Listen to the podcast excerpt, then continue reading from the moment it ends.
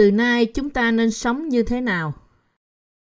Giăng nhất đoạn bốn, câu bảy đến câu mười ba. Hỡi kẻ rất yêu dấu, chúng ta hãy yêu mến lẫn nhau, vì sự yêu thương đến từ Đức Chúa Trời. Kẻ nào yêu thì sanh từ Đức Chúa Trời và nhìn biết Đức Chúa Trời. Ai chẳng yêu thì không biết Đức Chúa Trời, vì Đức Chúa Trời là sự yêu thương. Lòng Đức Chúa Trời yêu chúng ta đã bày tỏ ra trong điều này. Đức Chúa Trời đã sai con một ngày đến thế gian, đặng chúng ta nhờ con được sống. Này, sự yêu thương ở tại đây, ấy chẳng phải chúng ta đã yêu Đức Chúa Trời, nhưng Ngài đã yêu chúng ta và sai con Ngài làm của lễ chuộc tội chúng ta. Hỡi kẻ rất yêu dấu, nếu Đức Chúa Trời đã yêu chúng ta dường ấy, thì chúng ta cũng phải yêu nhau. Chưa hề có ai thấy Đức Chúa Trời.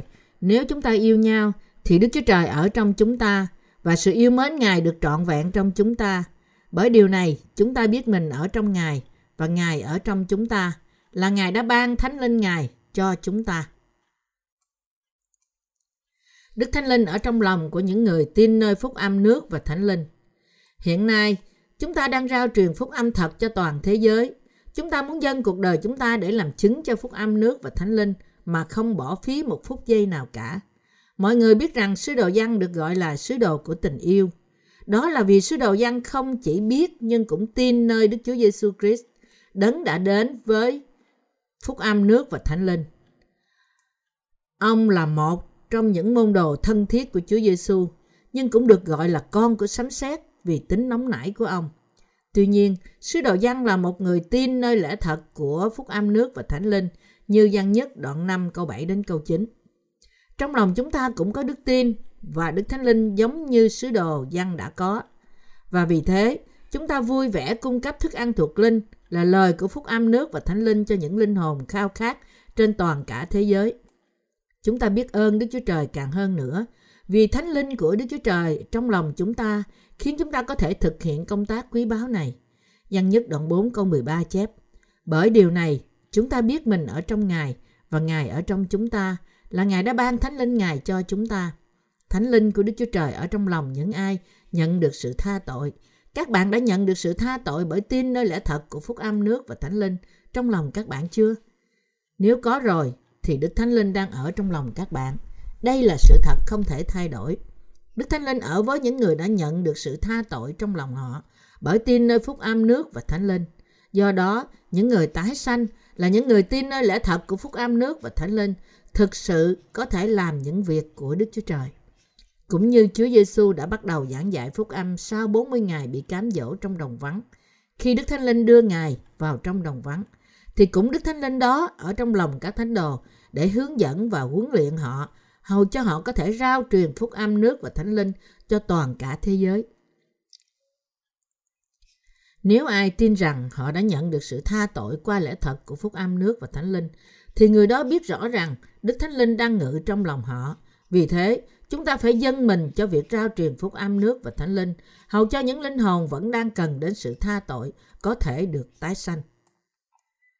Những người có Đức Thánh Linh trong lòng tin rằng Đức Chúa Trời hiện sống và rằng Ngài đã cứu chúng ta khỏi tội lỗi của thế gian này. Mọi người tin nơi Phúc Âm Nước và Thánh Linh làm chứng về Đức Chúa Trời hằng sống qua cuộc sống của chính họ. Chẳng có cách nào khác ngoài việc làm chứng tình yêu của Đức Chúa Trời cho những người tin nơi lẽ thật cứu rỗi của Phúc Âm Nước và Thánh Linh. Vì Đức Thánh Linh ở trong lòng họ nên họ lao nhọc về sự cứu rỗi của những linh hồn chưa được cứu. Chúng ta trở thành những người công chính bởi tin nơi Phúc Âm Nước và Thánh Linh. Vậy thì đời sống của một thánh đồ công chính giống như gì? Nếu những người công chính chúng ta từ chối giảng dạy Phúc Âm Nước và Thánh Linh, thì đó sẽ là sự phản bội tình yêu của Chúa chúng ta. Nếu một người công chính không muốn sống cho sự công chính của Đức Chúa Trời, thì người đó sẽ được coi như muối đã mất mặn. Kinh Thánh chép rằng muối đó chẳng có ích lợi gì nên phải bị quăng ra ngoài và bị người ta đạp dưới chân. Ma-thi-ơ đoạn năm câu mười ba. Sứ đồ Giăng khuyên chúng ta sống cuộc sống yêu thương người khác. Sứ đồ Giăng nói rằng hỡi kẻ rất yêu dấu, chúng ta hãy yêu mến lẫn nhau vì sự yêu thương đến từ Đức Chúa Trời. Kẻ nào yêu thì sanh từ Đức Chúa Trời và nhìn biết Đức Chúa Trời. Ai chẳng yêu thì không biết Đức Chúa Trời, vì Đức Chúa Trời là sự yêu thương.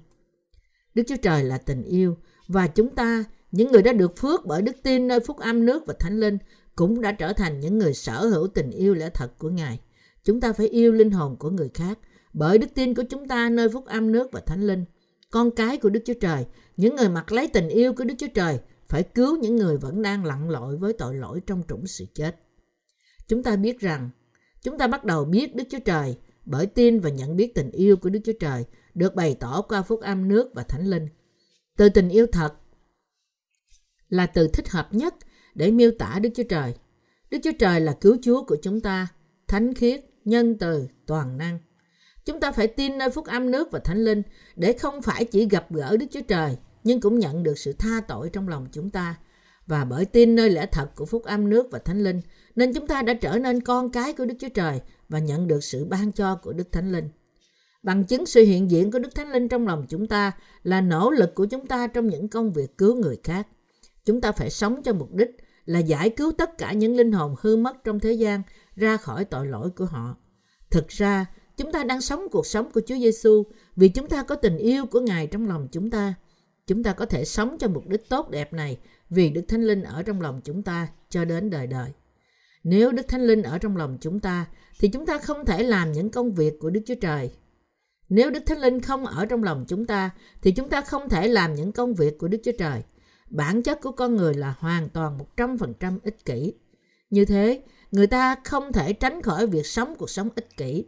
Chúng ta có thể làm những việc lành của Đức Chúa Trời chỉ vì tình yêu của Đức Chúa Trời trong lòng chúng ta qua Phúc Âm Nước và Thánh Linh. Đức Thánh Linh sống trong lòng chúng ta cùng với Phúc Âm Nước và Thánh Linh giúp chúng ta thực hiện công tác cứu rỗi của Đức Chúa Trời. Nhiệm vụ cấp bách của cơ đốc nhân là những người có Đức Thánh Linh trong lòng là rao truyền Phúc Âm Nước và Thánh Linh. Đây là công tác được giao cho những người công chính. Nếu một cơ đốc nhân quên đi nhiệm vụ thiêng liêng của anh ta và chỉ sống cuộc sống cho riêng mình, thì người đó chẳng ra gì cả. Nếu một người không có tình yêu thương người khác sau khi đã nhận được sự tha tội, thì người đó không thể là con cái của Đức Chúa Trời. Bởi vì Đức Chúa Trời ngự trong lòng người công chính, nên họ không thể không thực hiện công tác cứu rỗi của Đức Chúa Trời vì tình yêu của họ cho mọi người. Chúng ta có thể sống một đời sống thuộc linh trong Đức Thánh Linh và qua lẽ thật của Phúc Âm Nước và Thánh Linh. Nếu bạn không có lòng nhân từ của Đức Chúa Trời trong lòng bạn, thì bạn cũng không có Đức Thánh Linh trong lòng. Cho dù bạn có niềm tin nơi Phúc Âm Nước và Thánh Linh đi nữa, thì bạn cũng sẽ giống như muối đã mất mặn nếu bạn chỉ sống cho sự ham muốn của thể xác bạn. Chúng ta phải giữ bổn phận cơ đốc nhân để rao truyền Phúc Âm Nước và Thánh Linh cho toàn thế giới. Đó là lý do tại sao chúng ta phải suy nghĩ sâu về việc chúng ta sẽ sống cho điều gì. Đặc biệt, vì chúng ta đang sống trong thời kỳ cuối cùng, khi mà tình yêu của nhiều người đang nguội lạnh dần bởi vì tội ác thêm lên nhiều. Ma-thi-ơ đoạn hai mươi bốn câu mười hai. Chúng ta nên biết rằng nhiều người đang bị hư mất mà không nghe được Phúc Âm Nước và Thánh Linh. Ngay bây giờ, chúng ta phải tham dự trong công cuộc cứu những linh hồn khác qua Phúc Âm Nước và Thánh Linh. Nếu chúng ta không được Đức Thánh Linh dẫn dắt để tham dự vào chức vụ cứu người, thì chắc chắn chúng ta sẽ trở thành người làm điều ác, là người chỉ tìm kiếm ước muốn xác thịt riêng của họ. Và như thế, chúng ta sẽ trở nên vô dụng đối với hội thánh Đức Chúa Trời cũng như thế gian. Một điều chúng ta phải nhớ là chúng ta phải nhận thức được bổn phận và địa vị của chúng ta trong cuộc sống chúng ta. Chúng ta có đang thực hiện việc cứu rỗi người khác hay giết hại linh hồn của họ? Chúng ta phải cẩn thận, nhận biết là chúng ta đang cứu người khác hay giết hại họ. Chúng ta có thể ăn ở cách công chính cho mục đích rao truyền Phúc Âm của Đức Chúa Trời. Tất cả cơ đốc nhân có thể có sự đam mê cho việc cứu rỗi người khác. Nếu không thì làm sao chúng ta có thể làm thật nhiều công việc của Đức Chúa Trời như thế? Chúng ta đang cố gắng làm nhiều công việc của Đức Chúa Trời qua đức tin của chúng ta nơi Phúc Âm Nước và Thánh Linh. Như Khải Huyền đoạn sáu câu hai chép, chúng ta đi ra với chủ tướng Giêsu để chiến thắng kẻ thù hết lần này đến lần khác. Lý do mà chúng ta có thể làm công tác của Đức Chúa Trời là vì lòng tốt mà Đức Chúa Trời đã ban cho chúng ta qua Phúc Âm Nước và Thánh Linh. Trong vòng chúng ta có ai vẫn còn có tội trong lòng không? Người đó phải tự xem xét lại bản thân họ và cam kết lại đức tin của họ với Phúc Âm Nước và Thánh Linh. Trước hết, chúng ta phải nhận biết là chúng ta có được hoàn toàn giải cứu khỏi tội lỗi của lòng chúng ta qua Phúc Âm Nước và Thánh Linh không? Chỉ khi đó, chúng ta mới có thể tham gia trong công tác cứu rỗi người khác trong chương trình của Đức Chúa Trời. Nếu một người vẫn chưa trưởng thành trong đức tin sau khi đã được tẩy sạch khỏi mọi tội lỗi của họ, thì người đó có khuynh hướng sống cho lợi ích của riêng họ. Những người đó vẫn còn là một cơ đốc nhân chưa trưởng thành. Tuy nhiên, khi đức tin của họ trưởng thành, thì họ thật sự nhận ra rằng tham gia trong công tác cứu rỗi của Đức Chúa Trời là điều vui mừng. Hơn nữa, người đó cảm thấy một mức độ hài lòng khi họ thực hiện công tác cứu rỗi người khác. Khi chúng ta sống trong tình trạng đức tin chưa trưởng thành, thì niềm vui chỉ là thoáng qua và có nhiều nghịch cảnh đến. Ngược lại, khi đức tin của chúng ta lớn lên trong Phúc Âm Nước và Thánh Linh, thì chúng ta sẽ có nhiều niềm vui hơn vì tham gia trong những công tác cứu rỗi của Đức Chúa Trời. Ở mức độ đức tin đó, chúng ta cảm thấy trống trải và không yêu và không yên nếu chúng ta ngưng công việc cứu rỗi của Đức Chúa Trời trong một thời gian. Anh chị em tín hữu của tôi, các bạn có thể hỏi rằng trong Kinh Thánh ở đâu chép như thế?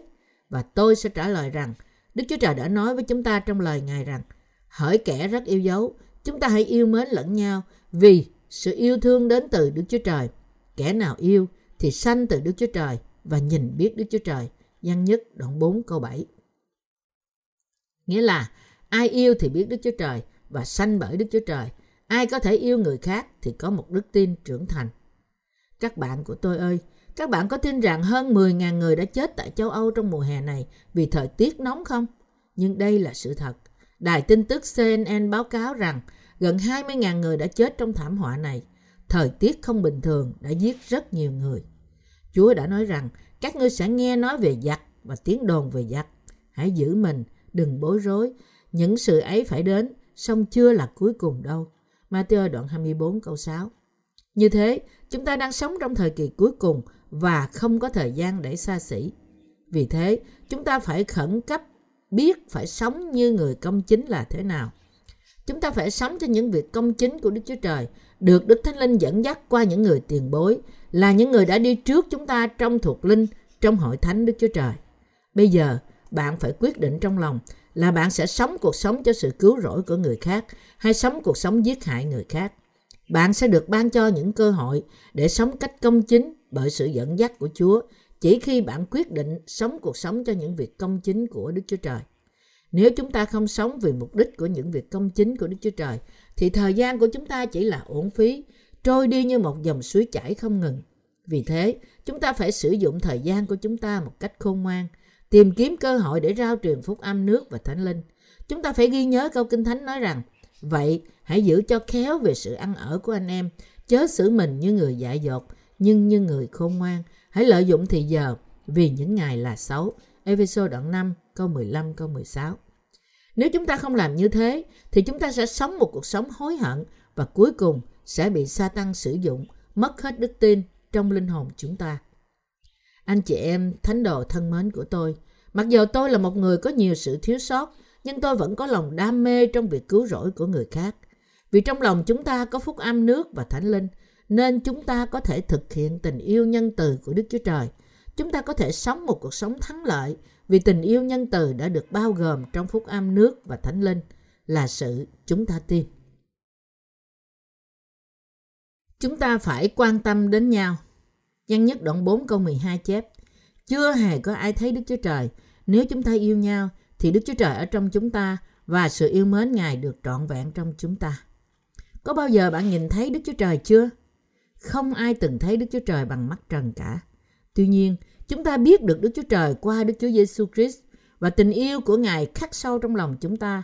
Câu Kinh Thánh hôm nay nói rằng nếu chúng ta yêu nhau thì Đức Chúa Trời đã ở trong chúng ta và tình yêu của Ngài được trọn vẹn trong chúng ta.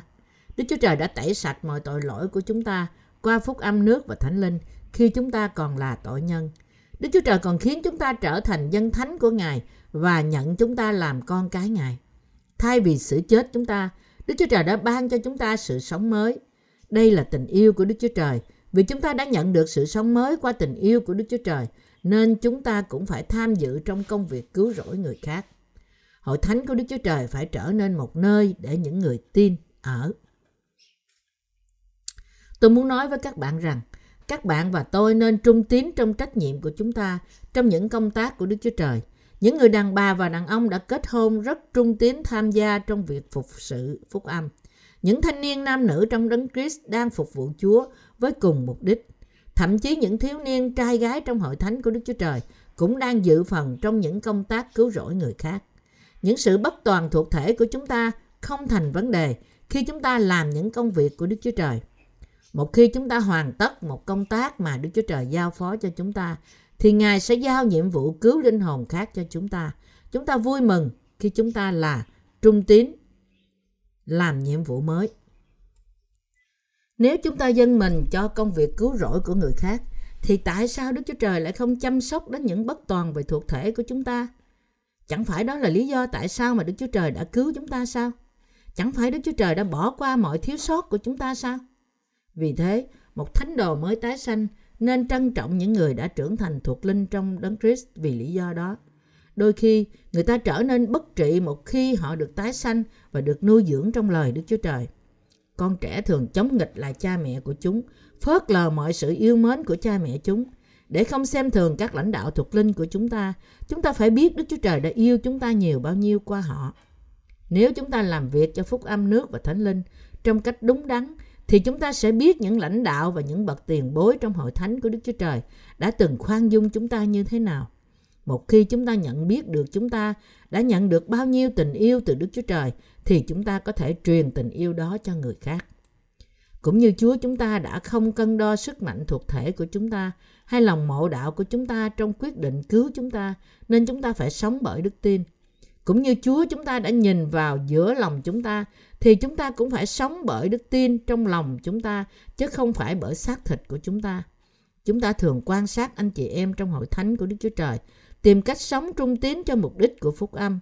Nếu một người đang sống vì mục đích của việc rao truyền phúc âm, thì chúng ta phải khoan, khoan dung uh, những thiếu sót thuộc thể của người đó.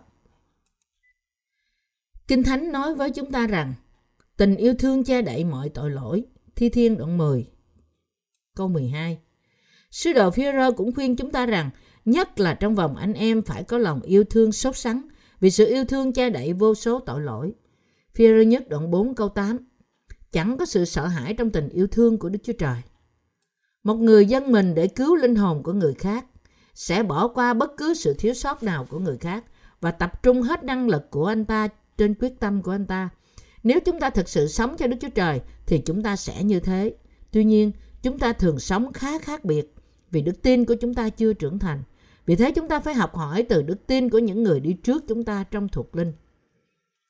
Bạn và tôi đang phục vụ người khác, cũng như đang tìm cách cứu linh hồn người ta. Chúa phán gì? Ngài phán rằng ai đến trước nên phục vụ cho người đến sau.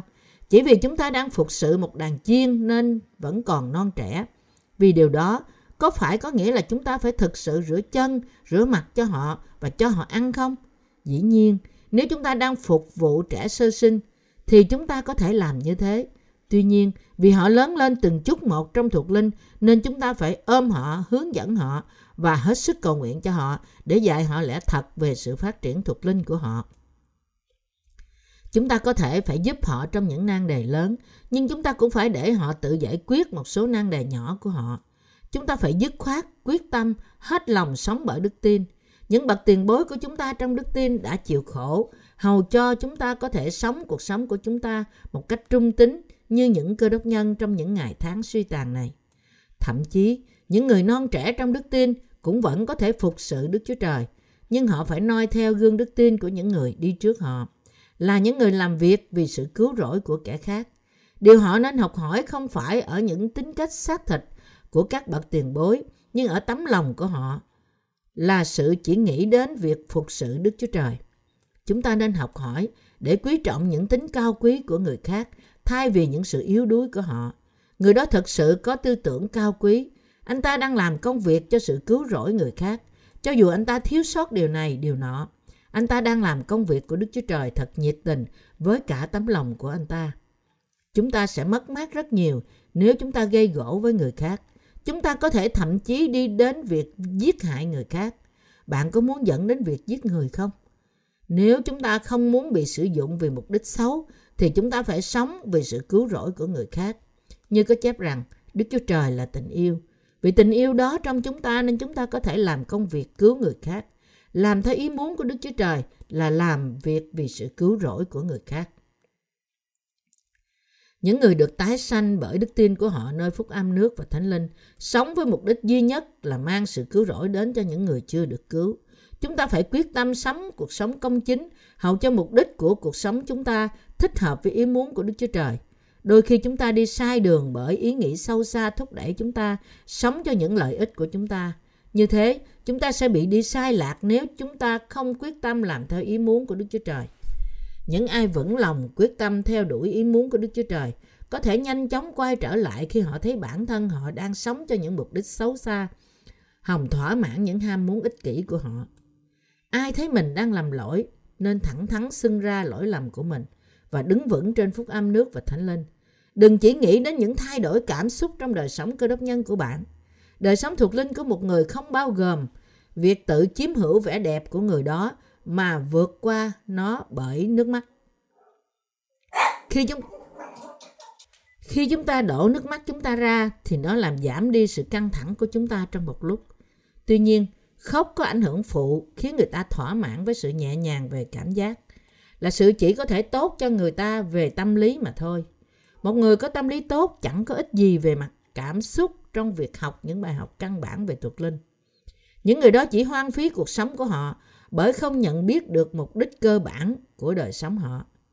Vì Đức Chúa Trời là Đức Chúa Trời của tình yêu, nên người công chính nên sống cho sự cứu rỗi của người khác.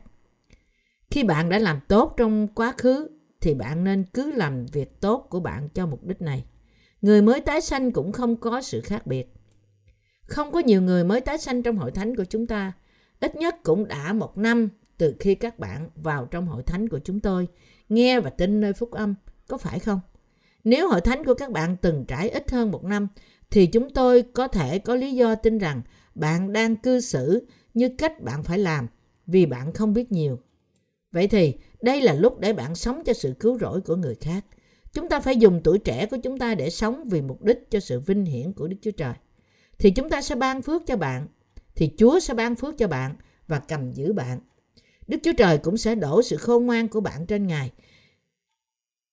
khi bạn mạnh mẽ trong thuộc thể và thuộc linh. Ngài sẽ giúp đỡ và bảo vệ bạn.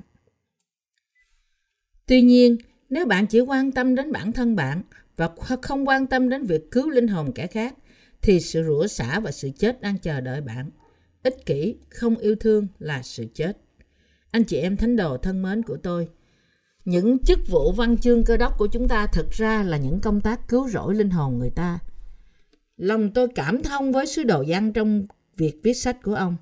Điều mà tôi đang tìm cách nói với bạn là lòng chúng ta là sự đầy dẫy Đức Thánh Linh, cũng giống như lòng của Chúa Giêsu là Đức Chúa Trời của tình yêu đã ban cho chúng ta một sự sống mới. Đức Thánh Linh ngự trong lòng của anh chị em tái sanh. Tóm lại, chúng ta phải quyết định giữa sống cho những người ích lợi thuộc thể của chúng ta mà giết linh hồn người khác, hay sống cho mục đích cứu rỗi những linh hồn khác. Tôi quyết định chọn sống cho mục đích cứu rỗi những linh hồn khác. Tất cả chúng ta phải giải quyết sống cho mục đích đó. Tuy nhiên, vì lòng chúng ta dễ dàng bị lung lay, nên chúng ta phải quyết tâm và đứng vững trên phúc âm khi lòng chúng ta bị lung lay.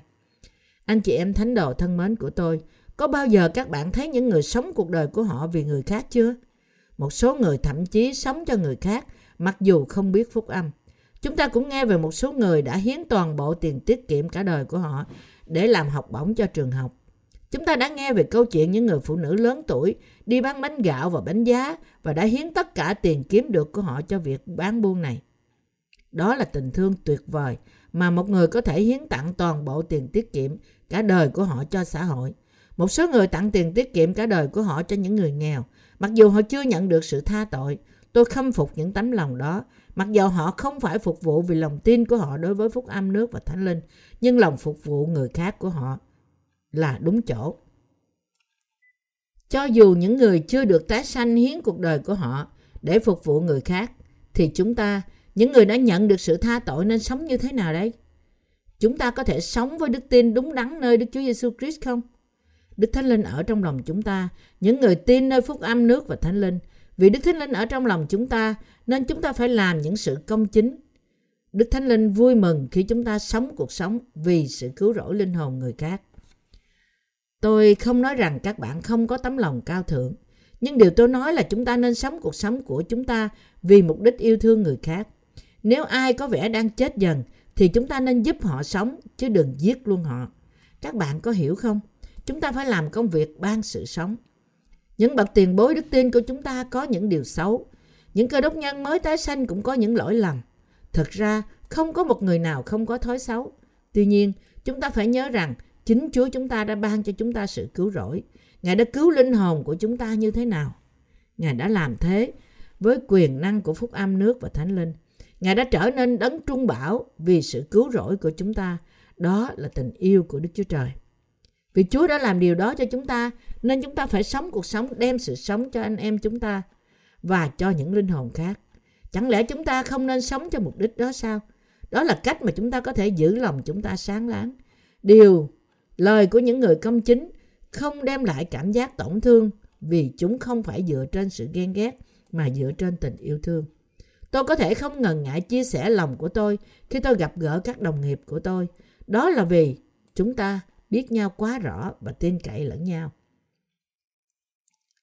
Anh chị em thánh đồ thân mến, Kinh Thánh nói rằng tình yêu thương che đậy vô số tội lỗi. Phi-rơ nhất đoạn bốn câu tám. Nếu chúng ta tin nơi tình yêu của Chúa, của Chúa chúng ta, thì mọi sự thiếu sót của chúng ta được che đậy. Chúng ta phải che đậy thói xấu của chúng ta với tình yêu của Ngài, và những phần quý báu của lòng chúng ta phải được bày ra trong sự phục vụ phúc âm của chúng ta. Chúng ta phải sống với mục đích rao truyền tình yêu của Đức Chúa Trời. Tôi yêu mến tất cả các bạn trong Chúa chúng ta. Khi chúng Chúa trở lại và thế giới đang thay đổi với mức độ nhanh chóng, chúng ta không nên phân biệt giữa anh chị em chúng ta, yêu người này mà ghét người kia. Chúng ta nên yêu thương tất cả mọi người trong Chúa. Chúng ta có thể giúp người khác nếu chúng ta thuộc về thế gian. Chúng ta có thể giúp người khác nếu chúng ta thuộc về thế gian này không? Trong vòng người thế gian, khó mà tìm thấy ai ban cho mà không có một động cơ bí ẩn. Chúng ta hết lòng sống vì linh hồn của người khác như thế nào đây? Chúng ta sống cuộc sống hiến dâng mọi thứ đã ban cho chúng ta vì mục đích mà Chúa chúng ta thấy thích hợp. Chúng ta không nên từ bỏ đức tin của chúng ta khi chúng ta đã cố hết sức sống để giữ đức tin nơi lời của Phúc Âm Nước và Thánh Linh. Chúa đã nói rằng chúng ta phải nên yêu người khác một cách nồng cháy hơn nữa khi thời kỳ cuối cùng ngày càng đến gần. Vì tình yêu thuộc về Đức Chúa Trời nên chúng ta phải yêu kẻ khác. Như được chép trong Giăng nhất đoạn hai câu mười. Ai yêu mến anh em mình thì ở trong sự sáng, nơi người đó chẳng có điều chi gây cho vấp phạm. Nếu chúng ta không biết tình yêu của Đức Chúa Trời thì chúng ta không thể yêu thương người khác. Tôi muốn yêu cầu các bạn một việc. Hãy yêu thương và an ủi anh chị em của các bạn trong Đấng Christ. Hãy làm thế đối với kẻ khác. Chúng ta không chỉ phải dâng mình cho những công tác cứu rỗi đối với những người chưa nhận được sự tha tội, nhưng cũng dâng mình cho việc động viên, khuyến khích những người đã đến trong hội thánh của Đức Chúa Trời. Chúng ta phải giải hòa những nơi có xung đột dựa theo đức tin của chúng ta trong tình yêu của Đức Chúa Trời đã được bày tỏ trong Phúc Âm Nước và Thánh Linh. Trong mọi sự đó, chúng ta phải làm việc đem lại sự sống thay vì giết linh hồn của kẻ khác. Tôi cảm tạ Đức Chúa Trời vì trên toàn cả thế giới có nhiều linh hồn đã được tái sanh bởi Phúc Âm Nước và Thánh Linh. Nhưng nuôi dưỡng linh hồn không phải là một nhiệm vụ dễ dàng. Tuy nhiên, chúng ta được giao phó việc nuôi dưỡng linh hồn những người chưa trưởng thành. Chúng ta phải để ý đến những nhu cầu của những người mới tái sanh. Nuôi dưỡng họ bằng thức ăn thuộc linh, lời của lẽ thật. Khi chúng ta làm như thế, thì những tiền bối chúng ta được thêm sức lại. Chúng ta được đổi mới trở thành người đức tin khi chúng ta hết lòng dâng mình cho việc rao truyền phúc âm. Đức tin thật không thể phát triển trong chúng ta trừ khi chúng ta thật trung tín trong việc phục sự phúc âm, nước và thánh linh. Cũng như Chúa chúng ta đã phục vụ và hy sinh cho chúng ta trong tình yêu của Ngài, thì chúng ta cũng phải được dùng trong công việc cứu rỗi của người khác. Tư tưởng chúng ta phải nói rằng, lạy Chúa, xin cho phép con sống vì công việc cứu rỗi người khác. Đức Chúa Trời con ơi, xin ban phước cho con. Sống một cuộc sống như thế là vận mệnh của chúng ta. Có ai trong vòng chúng ta hãnh diện về sự công chính trong xác thịt sau khi được tái sanh không? Chúng ta không bao giờ nên làm điều như thế. Chẳng phải tất cả chúng ta đang cố gắng nỗ lực để phục vụ Chúa sao? Chúng ta vẫn phải sống những ngày còn lại của cuộc đời chúng ta cho sự cứu rỗi người khác. Chúng ta sẽ không có mục đích thật sự trong cuộc sống trừ khi chúng ta sống cho sự cứu rỗi linh hồn của người khác. Chỉ có hai sự lựa chọn trong cuộc đời của chúng ta, hoặc cứu linh hồn người khác, hoặc giết họ đi. Chúng ta sẽ sống một cuộc sống không hề hối tiếc nếu chúng ta chọn sống cho người khác. Nếu chúng ta sống trong sự biết ơn Đức Chúa Jêsus Christ, Đấng đã ban cho chúng ta Phúc Âm Nước và Thánh Linh, thì chúng ta sẽ không hối tiếc vào cuối cuộc đời của chúng ta. Sự khôn ngoan là một điều cần thiết khi chúng ta tìm cách cứu linh hồn của người khác. Không phải các thánh đồ được khuyến khích chỉ bởi đồng lòng với mọi việc họ làm. Điều cần chỉ trích thì cũng phải được chỉ trích, nhưng không nên quá đáng. Khi chúng ta nhận biết sự xấu xa và tội lỗi của chúng ta, thì điều chúng ta cần phải làm là ăn năn và từ bỏ chúng trong đức tin của chúng ta nơi Phúc Âm Nước và Thánh Linh. Chúng ta có thể làm những công việc của Đức Chúa Trời một cách trung tín trong đức tin của chúng ta nơi Phúc Âm Nước và Thánh Linh. Cảm tạ Đức Chúa Trời.